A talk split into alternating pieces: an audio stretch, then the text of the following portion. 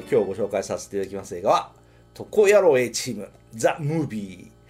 えーご存知テレビドラマ「特攻野郎 A チーム」が映画になりました、えー映画でリメイクされました、えー何本かのシリーズになるはずだったのがなんか全然うう受けなかったので結局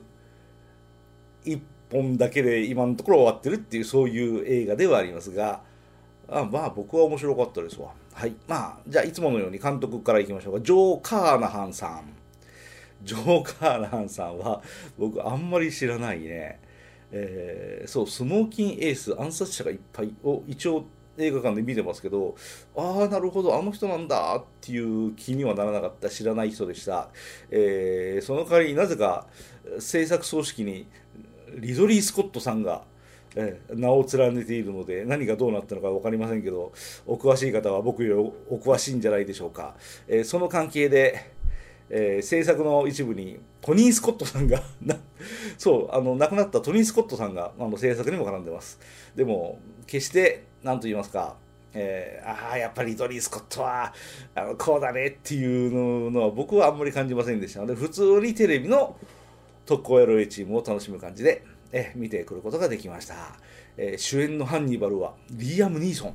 うん、似合ってますね、えー要はあのテレビ版のハンニバル。テレビ版のハンニバル誰だったっけ？名前が出てこない。ジョージ・ペパードさん？ちょっと調べさせてください。あジョージ・ペパードさん。そうジョージ・ペパードさんと雰囲気が似てるので僕はうん、いい配役だなと思いました。あのリアム・ニーソンって背が高くてねあの中途半端にいい男なんでいつも浮くんですよあの人は。一番浮いてるのは「スター・ウォーズ」なんですけれどあの特攻野郎 A チームのハンニバルの役をやるというのは僕はとてもとてもいいえ配役だなと思いました。あと相棒のフェイス。えこれもあのいい配役ですね。ブラッドリー・クーパーさんがやってます、えーブラッドリー・クーパーさんはいい男なのでフェイスに合ってる、うん、なので要はあのファンのイメージ通りの配役を、えーイメージ通りの役者さんをいい役であの添えることができたんで僕はとても良かったんじゃないかなと 思います。あともう一人があの有名なミスター T コングのミスター T ですけど、えーミスター T という役では出てこず、えークイントン・ジャクソンさんというこのまた知らないこの人格闘家ですね。ライトヘビー級のボクサーですかこの人は。レスリングですか総合格闘家ですか。うん、ということで、えー K1 にも参戦をしておられるという、えー格闘家の人が珍しく役者1本だけやったとかそんな感じの1本だけじゃないですね。ちょこっとやってますね、えーまあまあそんな感じでしょう。まあそういう人たちが暴れまくってえーっとヒロインが僕の好きなジェシカ・ビールさん、うん、セルラーのジェシカ・ビールさん。ああそうか。えーリメイク版のトータルリコールにも出てるジェシカ・ビールさんですね。えーそう。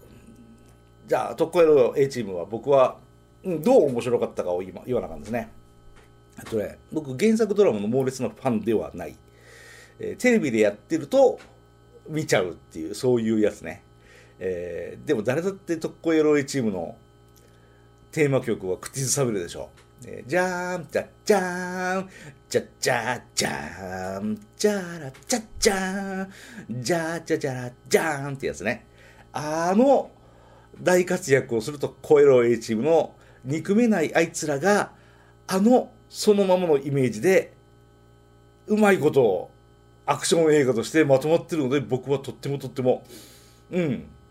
楽しめました。そう、あの日曜日の夕方とかね、よく再放送とかやってましたので、僕見てましたよ。えーアクションで一個すごいなと思ったのは、あの、バンクーバーですかね、あれね、えー高層ビルのガラスに張り付いてね、えーちょっと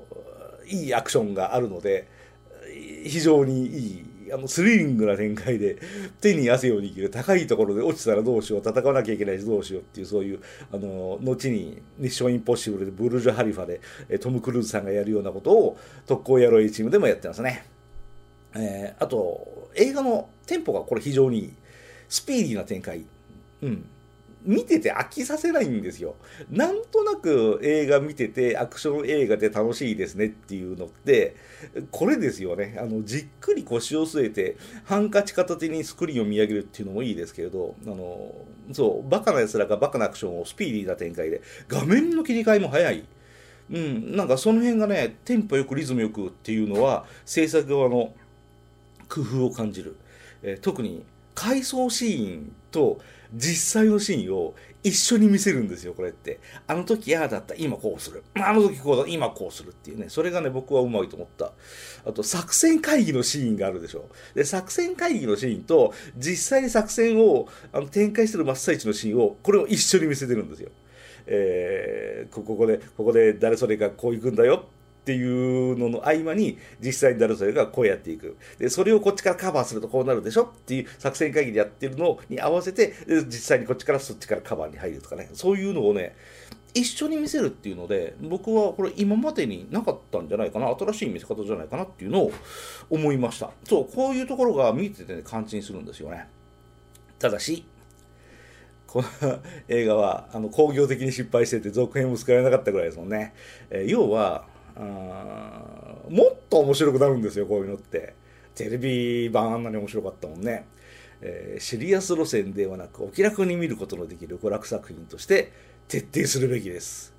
そう。あのなんか真面目に真面目なアクションを見せようとしてるんですよね。ほら、こんなにすごいでしょって、そうさっきの、あの、一緒の見せ方もそうだし、えー、高層ビルのアクションもそうだし、そう、なんか、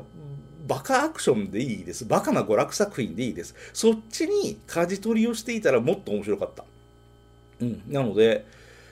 これもっと面白いがりたい、もっと笑いたい、もっとハラハラしたいっていうのの物足りなさを感じる。そう、あの、多分、制作側がこれわざとやってるんですよ。これ、あの、テレビドラマで有名な特攻野郎 A チームですけど、今回はザ・ムービーです。そう、ザ・ムービーだからこそ、シリアスなシーンをいっぱい入れたい。そう、これ受けるだろうなと思って、鼻息を感じる、鼻息の荒くなるのを感じるような、そういうシーンとかが挿入されていたのが、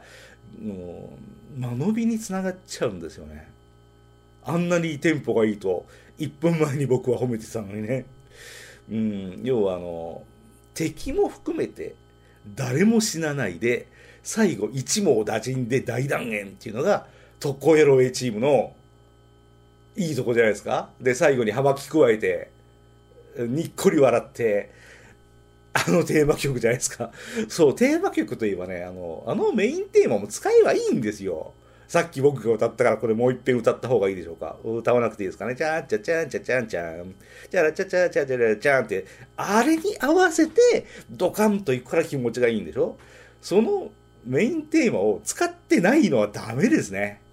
えー、予告編でこれ使ってます。そう、コングの役のあの人が、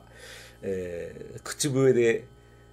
あのテーマ曲を口ずさむっていうのが予告編だって確かそのシーンってね本編使われてないんじゃなかったっけ？記憶違いだったっけ？うんそれがねあのおなじみのテーマ曲に乗ってる大アクションではないんですよね。それがスカッとしたいのにないんですよね。ほら物足りないでしょこういうところが。うん残念ですね。まあ原作ファンの方はどんな印象をお持ちになるんでしょうね。えー、多分マイアミバイス大好きな僕が映画版のマイアミバイスを酷評したというのと同じ結果になるんじゃないかなと思っております。